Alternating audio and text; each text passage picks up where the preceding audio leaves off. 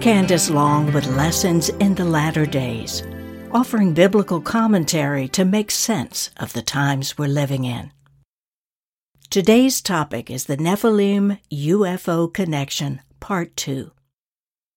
Because of the scope of this subject, I decided to look at this Nephilim UFO connection from three separate points of view. In part one, we looked at it from our perspective, using the lens of four events following World War II on how the Nephilim first made contact with us in the 1940s, which led to government cover ups and murders of many trying to discover the truth. In part three, we'll view this from God's perspective but in this episode, I'm going to hone in on how the Nephilim view themselves, taken from their own writings, drawings, and artifacts going back thousands and thousands of years before our Old Testament was written. What did the Nephilim record about themselves? Who are they? Where do they come from? What do they want? My source material comes from the work of the late biblical scholar and internationally acclaimed author Zecharia Sitchin, who was born in Russia and grew up in Palestine, where he acquired a profound knowledge of modern and ancient Hebrew, other Semitic and European languages, the Old Testament, and the history and archaeology of the Near East. Sitchin is one of few scholars able to read and interpret the clay tablets as well as ancient Sumerian and Akkadian languages. He is most known for a series of books called the Earth Chronicles, which is his account of the earliest of civilizations based on the writings and pictorial evidence recorded by the ancient civilizations in the Near East. Before I begin, I have to reiterate that I am not an expert on UFOs or the cosmos. What I am is a spiritual forecaster and interpreter of the signs that we are witnessing now, having researched the biblical end of days for over 30 years. I believe God has given me a perspective that is needed right now, an informed one, and not one to cause fear and panic. We will be hearing more and more in the coming days about strange events in the skies. This is part of Jesus' own words in Luke 21 that there will be terrors and great signs from heaven. The Lord wants us to have knowledge and understanding. Now, let me state at the onset my premise in this episode. Jesus told us in John 16, I have yet many things to say to you, but you cannot bear them now. When the Spirit of truth comes, he will guide you into all the truth. I believe that the Nephilim are gearing up for their visible re entry into our culture because they truly believe they have legal right to ownership and lordship over our world and its people. This episode is the alien story, their version of the creation of mankind and the role they played in it. Now, as I narrate their reality, I want you to see how their worldview has been manifesting itself in our country in the highest echelons of power. Woodrow Wilson, who served as our 28th president from 1913 to 1921, is quoted as saying this quote, since I entered politics, I have chiefly had men's views confided to me privately. Some of the biggest men in the United States in the field of commerce and manufacture are afraid of something. They know there is a power somewhere, so organized, so subtle, so watchful, so interlocked, so complete, so pervasive that they better not speak above their breath when they speak in condemnation of it. Unquote. What you are about to hear is not fiction. It is taken from historical artifacts and it will unmask what people refer to today as the deep state, comprised of entities I believe are from another world. You need to know that when interpreting the Sumerian language and recording their story, Zecharia Sitchin used the Old Testament as his anchor. Nonetheless, he presents in his books a narrative that suggests that the Earth was visited in its past by astronauts from another planet. Where did the Nephilim come from? In his book, The Twelfth Planet, Sitchin writes that a collision took place in the ancient past, which resulted in an intruding planet being captured into the Sun's orbit, making it part of our solar system. Our solar system contains the Sun and ten planets Earth, Moon, Mercury, Venus, Mars, Jupiter, Saturn, Uranus, Neptune, and Pluto, totaling 11 celestial bodies. But the ancient Sumerians told of a twelfth member of the solar system. In fact, their religion, along with the Babylonian and Akkadian, were all based on the veneration of this twelfth planet. It is known as Nibiru, which is home to the gods who came to earth. Sitchin breaks down the word Nephilim into its three letter Semitic root, Nun Fe Lamech, or NFL, which means to be cast down. So the Nephilim were those who were cast down upon earth. The early artifacts, drawings, and celestial maps show the arrangement of the planets, their orbits, and visual landmarks along the flight paths from Nibiru to Earth. These drawings also show these beings standing upright as men and women, wearing helmets with headphones next to fiery rockets and wings denoting flight. This twelfth planet is often referred to nowadays as Planet X and what makes it hard to locate is that according to their maps of the heavens, all of the planets in our solar system rotate counterclockwise in a circular motion around the Sun, whereas Nibiru rotates clockwise and its orbit is oblong.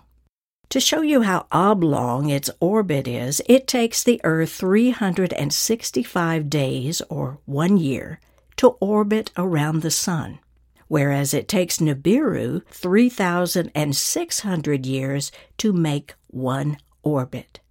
This unit of measurement is called a shar, S H A R, in Sumerian. Now we read in Genesis 6 that the Nephilim angered the Lord when they came to earth and had children by earthly women. Quote, then the Lord said, My spirit shall not abide in man forever, for he is flesh but his days shall be a hundred and twenty years. Sitchin points out that the Hebrew verb tense translated shall be 120 years is actually past tense.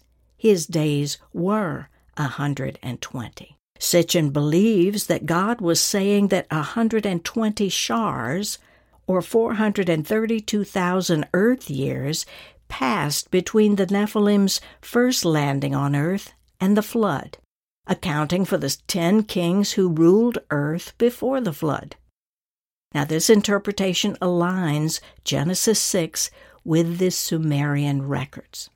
This timetable also parallels the periods of civilization that scientists have recorded, such as the Neolithic period around 11,000 BC, the Pottery era at 7400 BC, and the beginning of the Sumerian civilization around 3800 BC, all of them 3,600 years apart, or one shar between each era.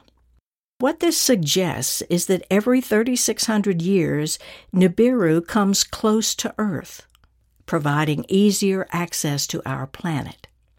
Sitchin writes, It's not unlikely that the Nephilim reviewed periodically mankind's progress, since they could meet in what was known as the Assembly of the Gods each time Nibiru neared the earth, which was when the tenure of rulership changed from the time of landing to the time of takeoff. Now, apparently, the people of the ancient world considered the nearing of the twelfth planet as a sign of upheavals great changes and new eras, especially regarding rains and flooding.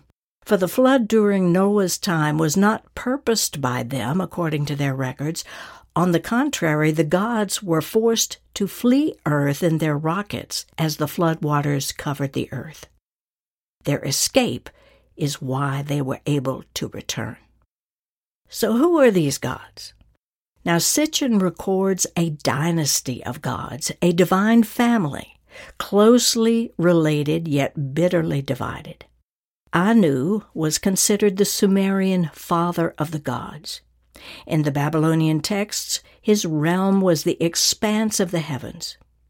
Now, while Anu remained in Nibiru, rulership on earth was given to his two sons who were half brothers, Enlil and Enki. Enlil was the firstborn who arrived on our planet before Earth became settled. Enlil made his headquarters in Nippur, which is in the present day southeastern Iraq, and was described and worshipped as God of heaven and earth, dispenser of kings, chief executive of the assembly of the gods, and grantor of the agricultural system that the people enjoyed. Now, the third great god was another son of Anu named Enki.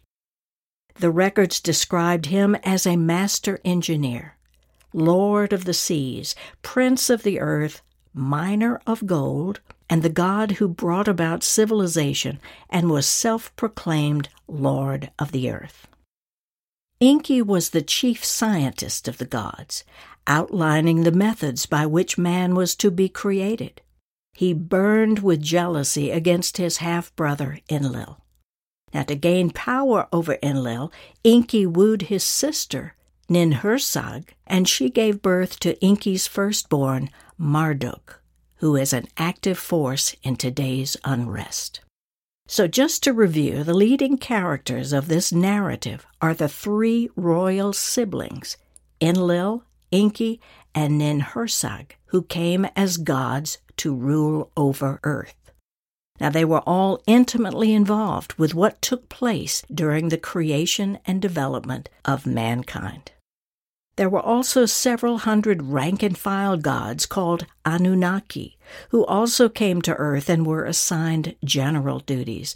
But the power to rule was entrusted to the twelve leading gods that made up what was called the Olympian Circle and it was these original twelve gods of heaven who came down to earth and ruled over the demigods, the half divine, half human. And as the civilization developed, many gods were born on earth. These gods were physically similar to mortal men and women, were able to procreate, and intermarried to maintain or increase their power. They were intimately involved with human affairs on earth. They could travel at immense speeds, appear and disappear at will, and possessed weapons of immense power. As mankind developed on earth, the earthlings developed elaborate rituals of worship to gain favor with the god in charge of a particular activity the humans wanted success in, whether it was agriculture, mining, working with metals, or utilizing hidden knowledge to gain control over their enemies. These Sumerian and Akkadian writings leave no doubt that the peoples of the ancient Near East were certain that the gods of heaven and earth were able to rise from earth and ascend into the heavens and roam the earth's skies at will. The flying machines were meant for the gods and not for mankind, and men could ascend only upon the express wish of the gods. Interestingly, the verse in Genesis 6 4, which in describing the Nephilim is typically translated this way These were the mighty men that were of old, the men of renown. Sitchin writes that the word renown is translated in Hebrew as the word Shem, which originally meant he of the fiery rocket ships. Thus, this verse is found in Sumerian literature and translated as they were the mighty ones of eternity, the people of the Shem, meaning that the Nephilim were those of the fiery rocket ships and commanders of the spaceport of the gods. Now, in exploring our planet prior to their first landing, The Nephilim chose an area with a temperate climate, accessible water, fertile land to sustain the plant and animal life needed for food, and oil fields needed for energy and transportation. They focused their attention on three major river systems and their plains the Nile, the Indus, and the Tigris Euphrates. Each was suitable for colonization and in time became the center of ancient civilization. Sitchin suggests that they initially landed by splashing down into a nearby sea in a hermetically sealed capsule. And once here, they established spaceports in suitable places such as Babylon. Africa was of particular interest to the Nephilim because it provided access to mining gold and other important minerals. Extensive references to gold in the ancient texts suggest that the Nephilim were familiar with metallurgy from the earliest times. And with his engineering genius, Enki was in charge of all mining operations. There were many jealousies, power struggles, sexual intrigues, and battles between these gods and between their children and grandchildren. The assembly of the gods were often called on to mediate disputes for the divine succession. And the records indicate that the greatest trading center was the biblical Haran, and their common language was Sumerian. So, how were these Nephilim involved in creation? Now, the Sumerians record that man was created by the Nephilim, which seems to contradict with both evolution and Judeo Christian beliefs. But Sitchin sees no conflict. How so? Well, for one thing, this was during the era when only the Nephilim lived on earth, and Nippur was inhabited by the gods alone. Their writings describe the creation of plant and animal life in terms that conform to evolutionary theories. The second part, though, that of conflicting with Judeo Christian beliefs, is a little more complex. All of their texts assert that the gods, plural, proposed to the assembly of the gods the creation of a lowly, primitive worker to do their grunt work and they referred to this primitive ape man as a Lulu. And to them, the Lulu's sole purpose was to serve the gods.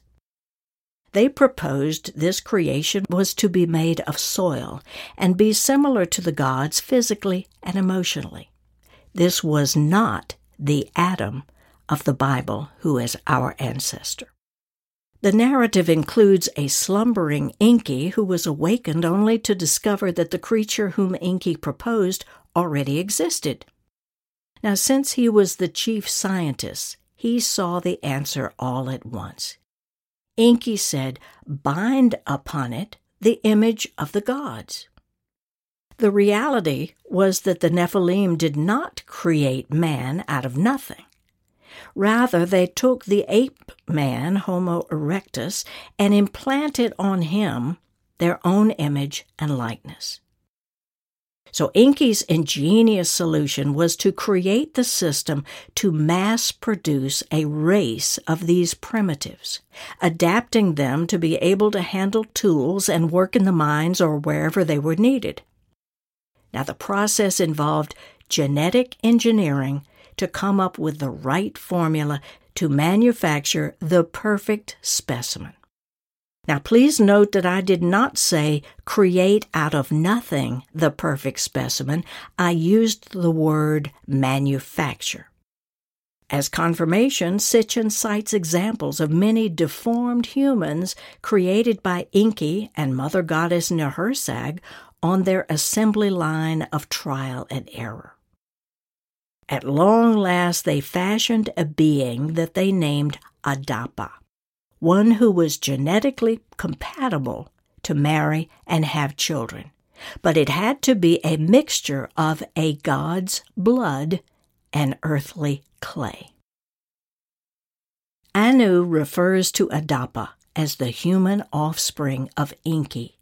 In the same breath, we are told that the deity, our God, created in his likeness and image only a single being, the Adam, Adam, and fashioned Eve from his rib. Thus, paralleling the Genesis account, we have two versions of human beings multiplying on the earth those created through Enki's genetic manipulations, and the biblical lineage of Adam and Eve. At some point in the Sumerian records, most of the humans, who were all banished from Eden, returned to Mesopotamia to live alongside the gods, to serve them and worship them. The biblical narrative follows the line of Seth, and it was during the leadership of Seth's firstborn, Enosh, whose name in Hebrew means human being, that mankind began to call upon the name of the Lord. Now, what grieved the Lord God most as mankind developed was the extent of evil desires of his heart. Having their eyes opened and discovering sex, man had become little more than sex maniacs. The early writings speak freely and eloquently of sex and lovemaking among the gods, but what angered God most was the defilement of the gods themselves by having sex with earthly mortals and polluting the human bloodline. And it was here when Jehovah said, Enough! by intermarrying with those of decreasing genetic purity, mankind began to deteriorate. Civilization basically consisted of the rulers and the slaves. The Nephilim continued to exercise lordship over the lands and its people. They appointed intermediaries between them and the masses, and they referred to these intermediaries as gods or lofty ones, very similar to the role the Illuminati or the illumined ones play today. These human rulers, emissaries, made sure that the humans did what the gods wanted and taught the laws of the gods to the people. They rebuilt where cities had originally been before the flood, and these areas were peopled by Noah's three sons, and each was assigned to one of the deities. Now, by the third millennium BC, the Nephilim declined, with their children and grandchildren crowding out the older gods. So it was time for a new playbook. The gods retained powers to conduct foreign affairs which involved gods in other territories. But the imperial mandate became divide and rule. Now, we see this play out today within the complex inner workings of the New World Order, whose mandate goes by the name of Ordo ab Chao, which means order out of chaos. By dividing people and fostering chaos, today's Nephilim in Brooks Brothers suits are still doing what they have always done enslaving the bulk of humanity to do their bidding under the all seeing eye of Satan. If you'd like to refer this episode to others, you'll find it on my podcast page under resources at candacelong.com, and I will list the resources I used to develop this episode. Next time in part three, I will look at the Nephilim UFO connection from God's point of view.